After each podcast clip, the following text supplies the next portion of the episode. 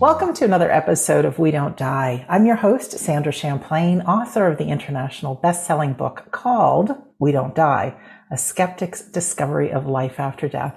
And just a reminder before we start, our home base is we don't die.com, where you can always find inspiration and comfort. I welcome you to get a free copy of my book. Just go to the store page, scroll down, you'll see the audio book and use coupon code FREE be my guest. Chapter 10 is How to Survive Grief, and it's a subject I am very passionate about sharing. Also, we offer a free Sunday gathering, which happens 2 o'clock New York time, but it is global, where you can get some inspiration for the week and also be part of a live medium demonstration on Zoom. And loved ones do come through, so it's pretty fantastic. Mm-hmm. We always have great courses starting as well, so check it all out. On to our show. Our guest today is a retired federal administrative law judge who practiced law for more than 30 years. As many of us, our lives can take an unexpected turn when a loved one passes. Today, we'll hear the story of Karen Johnson about her son, about grief, and the spiritual practices she found and now shares. She is the author of the Hay House published book called Living Grieving, using energy medicine to alchemize grief and loss. You can check out everything she's up to, see some of the book, her blog, and more at her website, which is karenjohnson.net. Karen, welcome to We Don't Die Radio. Hey, thank you for having me. I'm so excited to be here. I'm excited to meet you. I'm meeting a new friend. So this is wonderful. Really yeah. wonderful. So as we are just meeting, could you just tell us a little bit about yourself, maybe where you're from and tell us a little bit about your past? Pretty sure. incredible background being involved with law. so much. Wow. And I think you were in the service too. Correct? Yep. Yeah, I was in the military, JAG officer, got out as a major. So I always say I've had many incarnations in this lifetime you know, and then I went to law school and I, you know, I was an only child of an only child. So I had sort of this childhood where we lived out in the country and I had friends that were a friend that was a fairy and a friend that was um, uh, that lived in a tree and another friend that was in the not a friend it was a basement somebody that scared me sort of a Indian chief looking person that ended up being spirit guides later on in life but I didn't know what they were at the time and um, so, but then I took this conventional path. Um, I wanted to be an archaeologist or anthropologist, and my parents said, "Oh no, that's too dangerous for girls." And so, you know, you you shouldn't do that. And that was the '50s, and things were so different then. And and uh, when I was born, and so I ended up going to law school and becoming a lawyer and doing that for 30 years and having two children and really didn't think much of anything spiritual. I can't say I was one of those people that did everything. And I admire people that did Reiki and yoga and meditation and all those things, but I wasn't one of those people. And so when my 27 year old son, who I was super close to, um, passed from a heroin overdose. So he went to a party, got drunk. For some reason, they decided to try heroin and they gave him too much. He was a big guy, six eight, 280 pounds and they just gave him too much and he died instantly and it threw my world completely apart and i th- always say in that you know it was a blessing and a curse at the same time because it seeing him after he departed and seeing him come to me and and feeling him around me opened me to the possibility of life after death something that i would not have believed in even when my parents passed, I said, you know, live is alive, dead is dead. That's it. There's no more. I didn't believe in anything. So I had this huge spiritual awakening, which I'm really grateful for. And he and I still work together, helping souls to transition to the other side. So it's been wow. an amazing journey. Yeah. yeah. it sure has. Well, I want to unpack a little bit everything that you said because, sure, first sure. of all, our condolences. Obviously, I, no parent should have to lose their child in such a way. And um, I can't even imagine what you've gone through. And yes, grief does have the opportunity to put us on a spiritual path and really help other people. But if you could just take us back to not really well, one, believing one way or the other about the afterlife to his passing and then what opened up. First of all, what's your son's name? Ben. Ben. Okay. Hi, Ben. Hi, Ben. I know you're watching, Ben. yep, I'm sure. It was his birthday this week, so it's always oh, tough. Yeah. You know, birthdays and death days. And I'm sure your listeners know that. Those are the days that, you know. And holidays, yeah. Holidays, birthdays, death. Brutal. Days. And when when did he pass? Um th- that was 2014. Okay. All right. It's, it's, not really long ago in the big scheme no. of things. Not no. at all. Mm. My dad passed um, 2010, and it still feels like it was just yesterday sometimes. Yes. So, oh. So when you had found out, eh, what were the things that happened that all of a sudden opened you up to this greater reality of communication and signs, maybe? Yeah. So I was um, I was on a vacation uh, in South Korea with a friend, and I just have felt really funny that day. You know, that afternoon, I felt like something was wrong. Something was wrong, and I got a, a phone call, and the person hung up. Got my voice, and I'm I called them right back. I just felt like, even though I didn't know the number, you know, you get those numbers you don't know, and half the time you ignore them. This one I called back, and he said, "This is a detective. Where are you?" And I said, "I'm in South Korea. Why?" He said, Well, it's your son. And I said, What about him? Did he was in an accident? What happened? No, he's he's dead and he's dead from a heroin overdose. And that just you know, I mean, there's no words to describe the shock and the horror of all of it. And so um, I was in South Korea, so night is day, day is night. It was evening time. I couldn't get a flight out until the next morning, and the flight was 14 hours. So it took 24 hours to get home. And so I, I, was just in such shape and then i i was at the airport in south in seoul in seoul south korea and ben came to me just his big old self kind of laughing smiling and then he kind of faded away and so i called my i had no understanding of what this could possibly be i called my ex-husband and said you have to call the me i think he's alive i think he's trying to get out and so called the ME, and the ME very graciously looked and said, No, I'm sorry, he's gone. And then that was the beginning of him being around me and me sensing, seeing, hearing, feeling his presence. Um, hearing not so much, actually. I could sense him frantic as I was lay screaming screaming on the steps. I couldn't even make it up the steps. And I would scream until I threw up and until I threw up blood. So I was really in bad shape. And and you know, he would I could feel him. And so I did what my left brain mind would never imagine doing is uh, look in the phone book under mediums. And then to my surprise, in um, Northern Virginia, the place that's the most highly educated place in the United States, there were in fact many mediums and so one woman's picture was larger than the other. And I thought, oh, I'll take that one. I didn't know anything about mediums. And so um, she agreed to see me, although she thought it was a little soon. It was about three weeks after he passed. And I went there and I said, He's right here. He flew in behind me. He flew, your husband's over there. He flew in behind your husband. He's standing there. See the candle flickering? That's him moving his hand to let you know where he is. And she so we had a fantastic reading. And then at the end, she said, You know, you might have some skills yourself because most people have no idea that their loved ones in the room and having these kind of experiences. And so that led me to all sorts of mystical things.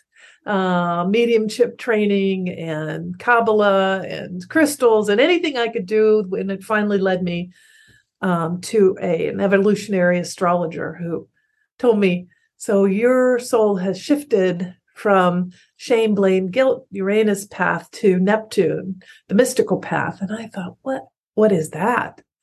you know, and, and I, I didn't have a framework. So he said, well, a woman who had a, a reading like yours became a shaman. And I said, a shaman? There's still shamans? I had no idea. So then my left brain went out and Googled, and up popped the Four Winds Society. And I ended up three weeks later on a plane to Joshua Tree, California for my first class. and there it all began. Incredible. So I don't know anything about Four Winds, or the mm-hmm. training, mm-hmm. anything about that, but one can assume because you are the author of a great new book, that it, somehow it ties in with helping you with your grieving, correct? Yeah, so it, you know the Four Society is a it's a medicine wheel path, and Alberto Villoldo is the Villoldo is the founder. He's written about twenty books, so he and it's all about shamanism, soul retrieval, um, illuminations, destiny retrieval, all those sorts of things that we learn uh, in our shaman work. And so I trained with him. Um, he trained me, you know, one on one, and I now teach for the Four Winds too. And I teach um, uh, online shamanism course a couple wow. times a year. Yeah, yeah. So it's been a really amazing journey, and part of the journey was me deciding to sell all my household goods I still was grieving very deeply and I wanted to understand grief and death and loss. And I went on a two and a half year journey all over the world to, to discover all about grief and loss. And so um, that's sort of the basis of my book, what I found out about grief and how to grieve and, and how we might go through it. We never get over it, but we go through it. How we might go through it in a way that we can create a new life out of the ashes of the old one that honor our loved ones. And that's kind of that's kind of where we want to be, I think. Yeah. What are some of the things you learned that helped you? I'm sure there'll be people that pick up your book for sure, but some people this might be their only opportunity to hear or see you. Right. So the biggest one I think is that oh gosh, other life events like um, getting married, having children, we know that they, they these events have transformational energy. And we look forward to them with excitement. What we don't talk about so much is that grief also has transformational energy. We can transform our lives with the energy of our grieving. And so, you know, our, our Western culture really shuts us down and shuts us out. It's time to move on. Let's not talk about that. Right. We kind of get pushed aside, shunted aside. We make people uncomfortable. And so that was one of the reasons I left on my two and a half year uh, journey. I knew that I was making people uncomfortable with my grieving. I was not accepting it. I was not buying it. I was not being comfortable. And so I just left everything to travel the world so that I could discover it. And the biggest discovery, too, another big discovery is that grief is a journey we're all on this journey. It's not a one and done sort of thing. It's not time to move on, time to go. Soundbite. You know, our culture is so soundbite. It's like, oh, well, that was yesterday. You're still talking about that? Yeah. right. And so, since it is a journey and we're all on our own journey, we can take as long as we want. But we must remember that we are on a journey. And so, if we're stuck in our grief, if our home is a shrine and we become isolated and insulated and we we've lost joy in life then we're stuck and that energy that stuck energy can result in all sorts of illnesses. And so and not only does it result in illnesses for us it keeps our loved ones on the other side from fully doing what they can do on the other side. It's not eternal slumber. They're doing, they're working with ascended masters, they're doing their journey. And so we're kind of holding on to their kite string a little bit when we s- refuse to move on and stay stuck. And so sometimes our culture kind of puts us in that direction like oh wearing black for the rest of your life and and staying you know inside and not reaching out not going to parties and not doing anything is sort of like okay that's how people in severe grief grief and that really shows how much you loved your loved one right? And we all want our loved one to know. And they already know. They already know that how much we love them. And so this is just hurting us keeping us stuck and keeping us stuck in our journey and also kind of holding on to them. And so as we move out of that stuck place, then we can become lighter and then we can eventually use our this energy of grief grief to create a new life. Yeah, I definitely agree with creating a new life, one unexpected.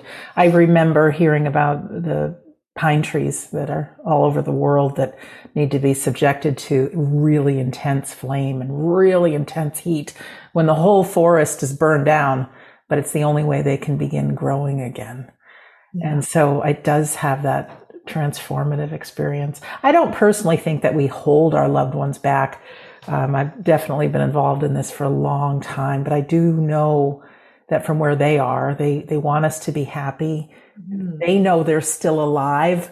They want us to continue our lives. And you and I both know that very easily people can die inside when a loved one passes and it could be 20, 30 years or maybe never before they begin this journey. So anything that we can do to help people facilitate that and look at grief as an opportunity, uh, maybe not a pleasurable one right away, but you know, I'm sure you, like me, you know, when you look back on your life, you see everything happened as it did, as horrible as it was.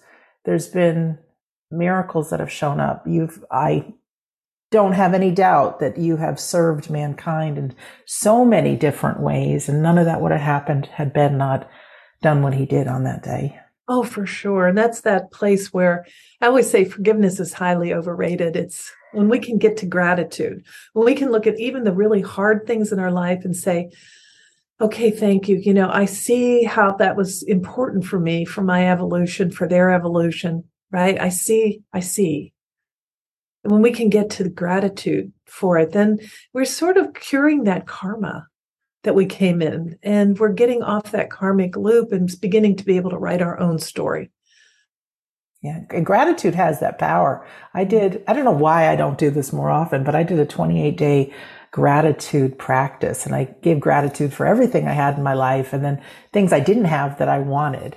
And Karen started, stuff started showing up in my life yeah. that was on that want list because I gave gratitude for it. And I thought, there's something going on here. This is, I mean, I'm ah. having a little, few too many synchronicities here, but it all stemmed from gratitude. It does. And I don't know if you're familiar, a lot of people maybe with Gregg Braden's book, The Lost Mode of Prayer. And the lost mode of prayer was praying as if it were done. Thank you.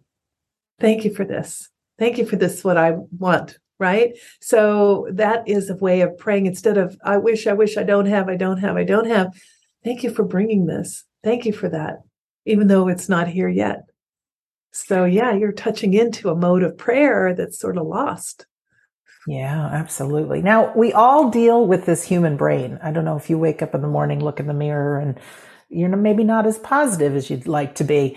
Yeah. But we all have that voice of negativity inside of us. How do we deal with that and and embrace gratitude or embrace embrace our spiritual journey. Right. So if you look at our different levels of brains in our heads, so we have the reptilian brain, fight, flight, all that sort of thing. And that's mostly what we stay in day to day flight, fright, freeze, you know, all those sorts of things. So if we can get into ceremony, then we begin start to engage our neocortex.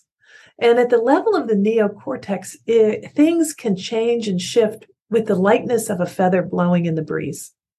Instead of us trying to shift things at the physical level, it seems so hard, too hard to do. I don't want to. I don't know how. All these sorts of things. So, so that's why I always have people to get in a ceremonial space, to sit quietly, get in touch with themselves, have a candle, light the candle, have uh, something to set the candle on and have a book in front of you that you can write in.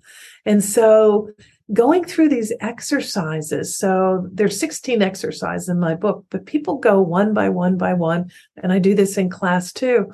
Things like non-suffering, non-judgment. Who's, who are you judging? Who's judging you? And I found out I was even judging my son. I was pretty mad at him. That wasn't supposed to be right? So when we sit in that way and we sit within prayerfully um, and calling in spirits angels guides however you know whatever works for you there's no right or wrong way um, and then burning it taking something to the fire and allowing with the intention that it be released so that we can open our hearts to a different way to different feelings to different emotions and so we know that ceremony works because whenever we go into a temple or a, a church of some kind and they have candles, it's almost like we are lemmings. We go right there, we light the candle, right? So what does we know that that's a sacred place and we know that fire has power and shamans work with fire. We consider that the path to rapid transformation. And so we work with fire. We work in ceremony we work in sacred space so that we're not dragging everything heavily, heavily, heavily. We're taking it to the fire. Please release this. Take this away for me and open my heart to other ways. It sounds so interesting. I have not been involved with anything like this, except for once I went on a retreat and got to spend a little time with a shaman. I remember oh, the, the ceremony, which, you know, you know, I don't think of ceremonies, but it all makes complete sense. And there were so many things this woman brought through. It was almost as if she had that, I'm sure she did, that psychic ability and some of the things that I was seeing in my mind's eye, she was describing. And I thought, how is it that you're tied into exactly where I am and the drums? And uh, there was a ceremony at the beach and sending things off into the water and yeah. all of those things although I have not really experienced them, I think they're wonderful. And some of our cultures, indigenous cultures, this is what they've been doing for thousands of years. Yeah. And so in in churches, and I mean, if you get down to the the basics for this, excuse me, I'm going to plug in something here because I'm going to go dead in a minute. No, no. okay, be a different kind of interview. That'd yeah. be a different. That'd be a very blank screen in a second. I just noticed that. So it, we know this. We, have created sacred places all over the world, and many churches and um, shrines are at kind of energetic places, and places where there's a, a beautiful ceremonial energy. And so people miss that part. People may not miss organized religion, but they miss that sacred. We, we're all longing for the sacred. We're longing for ceremony. We're longing for belonging. And so this allows people to get into ceremony, to be in that ceremonial space and to um, tap into that energy of grief and grieving and to really be able to use that to move the energy of that grief through us. So many of my clients who come to me with autoimmune disease, cancer, if I go back far enough, I almost always find unresolved grief or loss and so we want to we want to move that energy because keeping it stuck is not healthy for us. Can you work with people through zoom like we're talking now? Yeah absolutely. Amazing. Never thought of such a thing but why not right? Well you know quantum physics has shown us how this all works where there's that great collective consciousness that we can tap into. So i can tap into your energy field and i can actually bring it in front of me and work on your energy field right right here right in front of me Wow. Uh, yeah, I've done some different things in my past, dowsing and things and moving energy. And yeah, it's interesting how things happen in real time, even though you could be 3,000 miles away. Pretty Absolutely. incredible. Let's talk a little bit about Ben in mm-hmm. communication these days, because you said you might not hear him, but um, I know and you know that people watching or listening right now desperately miss somebody and they would like any anything that you can give to let them know that their loved one is still around. Mm-hmm. When he communicates with you, is it subtle? What are some of the kind of ways that you know that he's still around? So it was different in the beginning. In the beginning, I couldn't hear him. I could sense him and kind of had that feeling. And, and many people described that feeling and they almost don't want to talk about it. It's one of the freaky little secrets a lot of time grieving people keep to themselves because they're afraid people are going to think they're crazy. Absolutely. Right. And so we don't want to appear crazy. We already know that people are looking at us like, oh, she's grieving too long. She's grieving too much. And now she's seeing her loved one. She's really gone off. She needs an antipsychotic. Right. And right. so even in the um, uh, DSM diagnostical and statistical manual, there's extreme grief. Right. So that's considered an illness. Well, that is you know that's it's it's it's our way of processing we don't have a way of processing an outlet and so um over time, if you allow that feeling, that sense that maybe they're around, maybe they came visit, maybe the wind chimes blew on a day when there was no wind. Maybe there's a butterfly that lands on your nose, or a certain bird that they liked, or a certain sound that they like, or perfume comes to you. If you allow yourself, instead of saying right away, Oh, I must be imagining things, say, I am imagining wonderful things, right? Because we want to get in touch with our right brain, that brain where we can experience the beauty of the unknown instead of being stuck in our left brain, our left brain of daily facts, you know, facts only. We only want the facts, and that's not factual. And so it must not be real. And if it's not real, then it's not important. But what if it's equally important? And so it's it's a process of tuning in and allowing yourself to be comforted by your loved ones on the other side and to look for these signs and synchronicities. You might be thinking of someone and all of a sudden, well, you know how it is. If you think of someone all of a sudden they call, think about that happening in the other world too. You're thinking about them and all of a sudden they're there. You might feel that hand on your shoulder and allow yourself to just experience it. And as you experience it, it happens more and more. That's what happened with me. So then I became open to heal, hearing him and seeing him, and now we work together. And and there was one point where I there was too many. Once people that are spirits that haven't passed over know that you can see them, hear them, know them, they'll want to come. They want help. They want things. And so that was a process of saying, okay, well, I'm open for business now, but I'm not open for business 24 seven. Right. So I'll help people to cross over um, when, when I have the time and I'm in that space. I'm in my working space. So I don't know what your experience is. No, different. Yeah, my mind's just thinking. I I have studied a lot with the mediumship of um, in the Arthur Findlay College and some of the greats that date back into the 1700s, and I personally, we are all open to our our own opinions, but I don't believe people are stuck. We're here, we're there. I do think they stick around because they love us and they want us to know that they are still around. Um, so I was just thinking of that. I, I say that with each and every interview, nobody has to believe me. They don't have to believe our guest, but take what works for your life, what resonates as truth and hang on to it.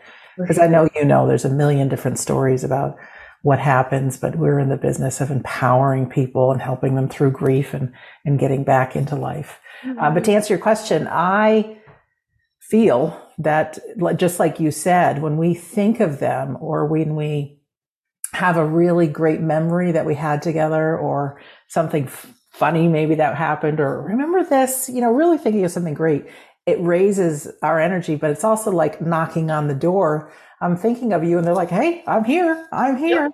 You know, that's the sign. I think once we're over there, we can multitask and be in a couple places at once, but they work through our imagination.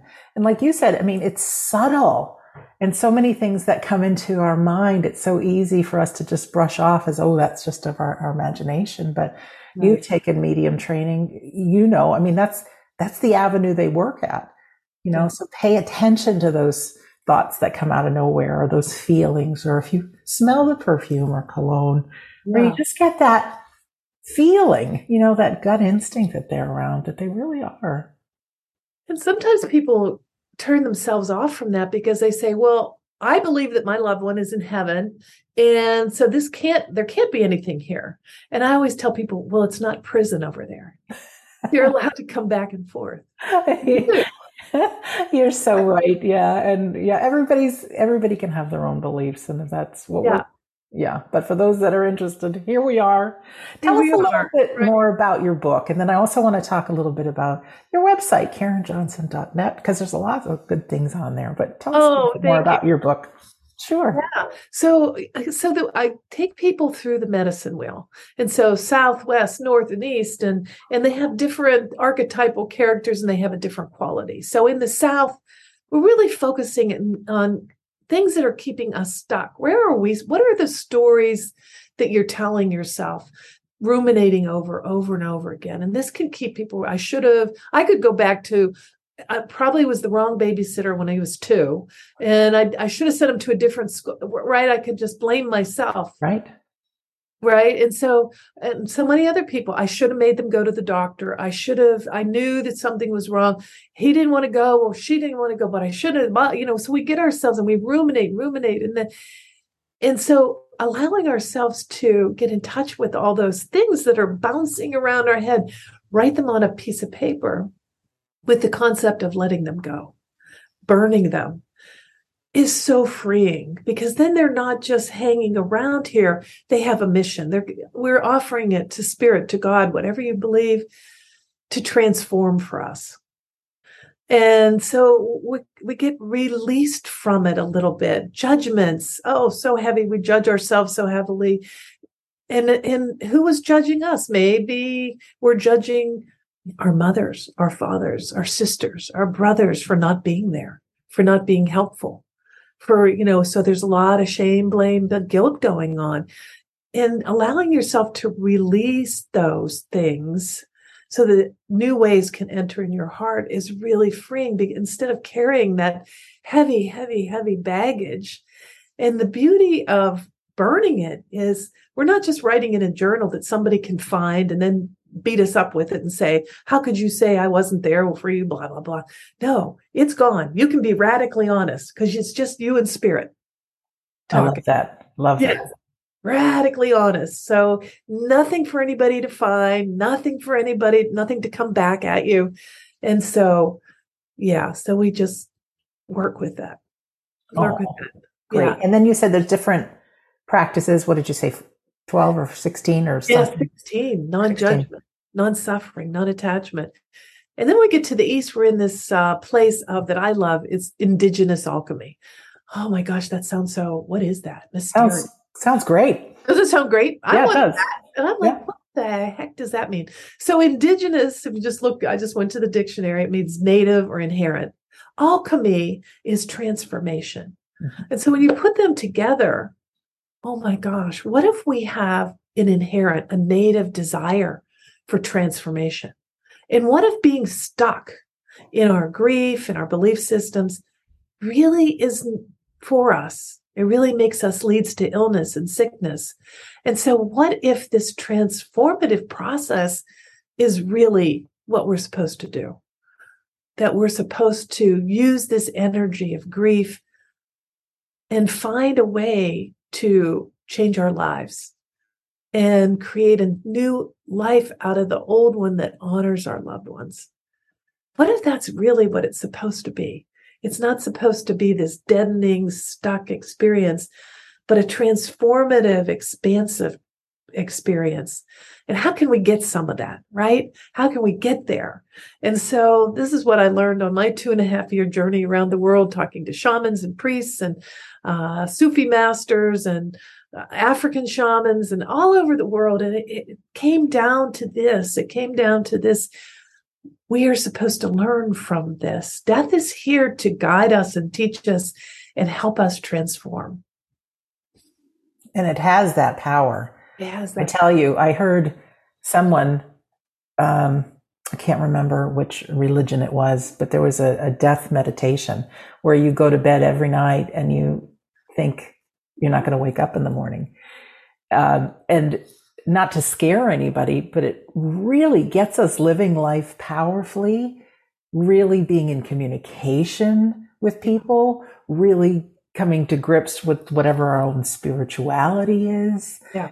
And it, I just thought I, I haven't done it too much, but um, but very very powerful to live life in the present tense Yes. As opposed to always thinking there'll be another day for you to do it. I mean, think of the relationships that you can have really living present.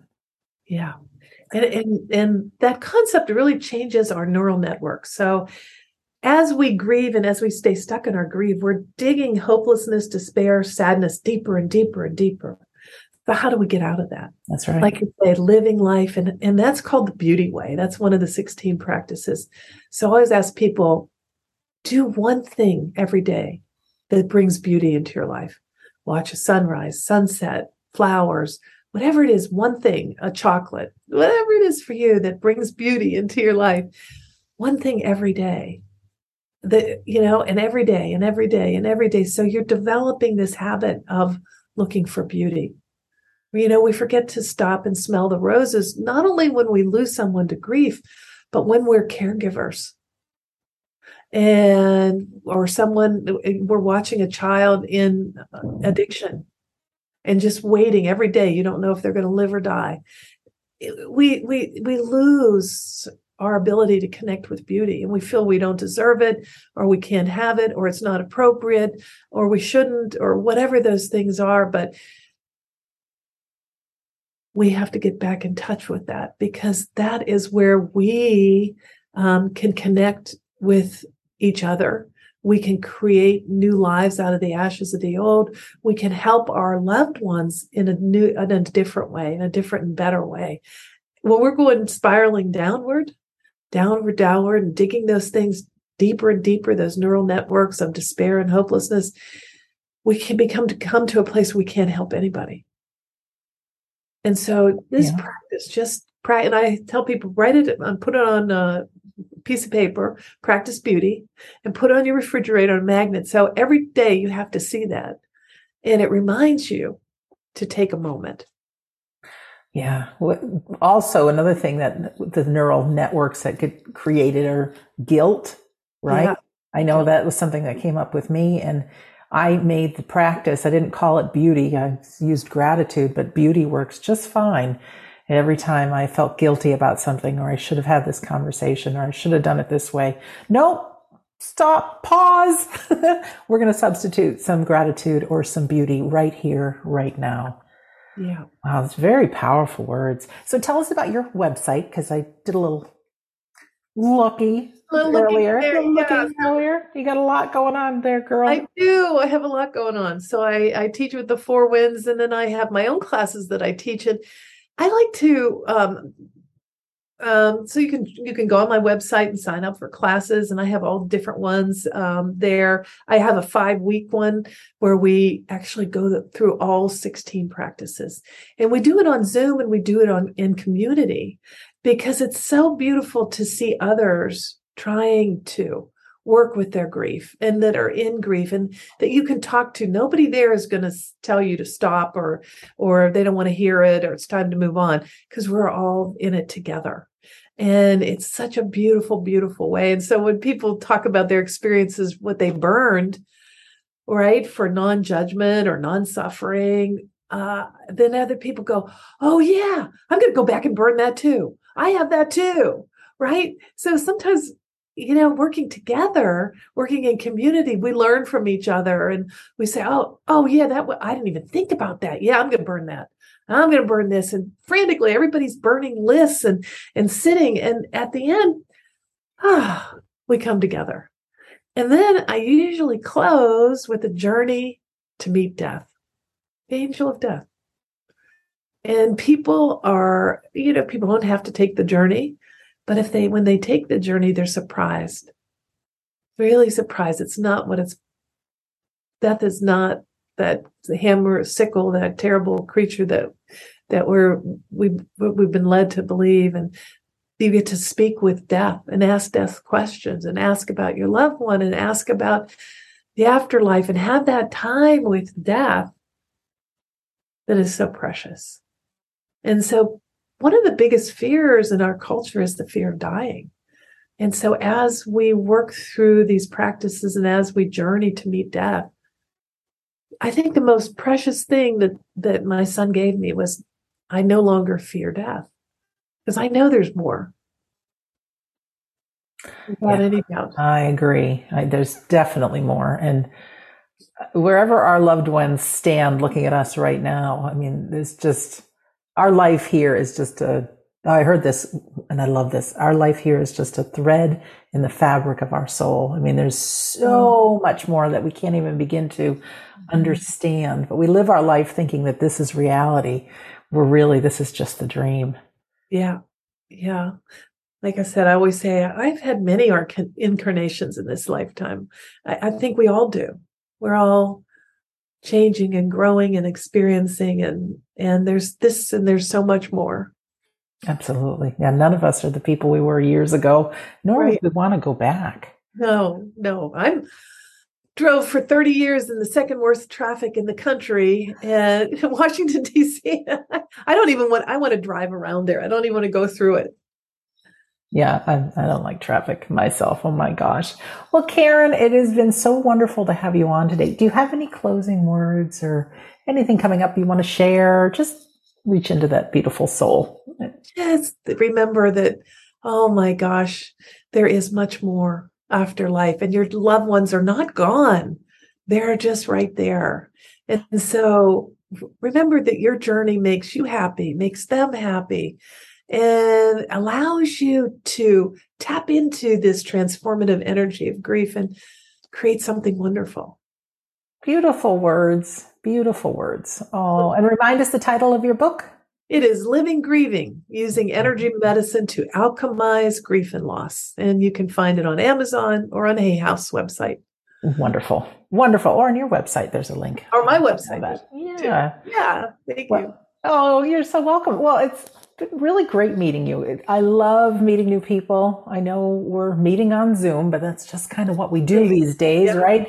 right? Until we can all get together again. But it's really been uh, great to have you here. And for our listener or our viewer, thank you for taking the time to be with us. There are a million other places that you could be, but you chose this moment to listen to Karen and I. It's all good. It's going after your purpose, going after your passion, finding out more about the reality of the afterlife. It is, like Karen said, uh, you know, those neural pathways can be created for all kinds of negative things, but we can create them for positive. And I believe when we get involved, we read a good book, we listen to a great show, we saw, see an empowering movie, we take an empowering course, that all moves us forward on this path called life. And you meet some great friends and be part of a community, and it really helps. So, again, our home base is we don't die.com. Of course, you can pick up a free copy of my book there using coupon code free. You can also join one of our upcoming classes. I know it makes a difference to experience our soul power, whether it's through psychic or mediumship or, you know, one of those things when you can actually feel something that you shouldn't be able to know. You start realizing that I'm more than just this body. I mm-hmm. really am a soul having a human experience. Also, if you've enjoyed this show, press the share button. You never know who's having a bad day. And I don't know how the universe works, but I've heard some amazing stories of people seeing this show or listening to a podcast in the weirdest way. One fellow asked Siri on his phone to play some news and up popped We Don't Die radio. And he had a young child who had passed and it made such a difference. I don't have all the answers, but I know, you know, that we come from a very good place that we just want to make a difference and mm. grief, like Karen says, has the power really to put us on our spiritual journey and transform our lives. So we are here with you and we're going to help you and give you everything we've got. Last, just a reminder, go to karenjohnson.net to find out more about our fabulous host, our fabulous guest. I'm a fabulous host too. Haha. Yes, thank you. Thank you. Thank you. I get tongue tied because I get excited, but that's just part of being Sandra. So in closing, yes, I'm Sandra Champlain. I've been your host on We Don't Die Radio. I do believe that life is an education for the soul and that your life here on earth is important. So even if we can just take that one thing Karen said today and find beauty, that'll open up a whole new world. But of course, she's got so many more things. So I want to thank you for listening or for viewing, and we'll see you soon.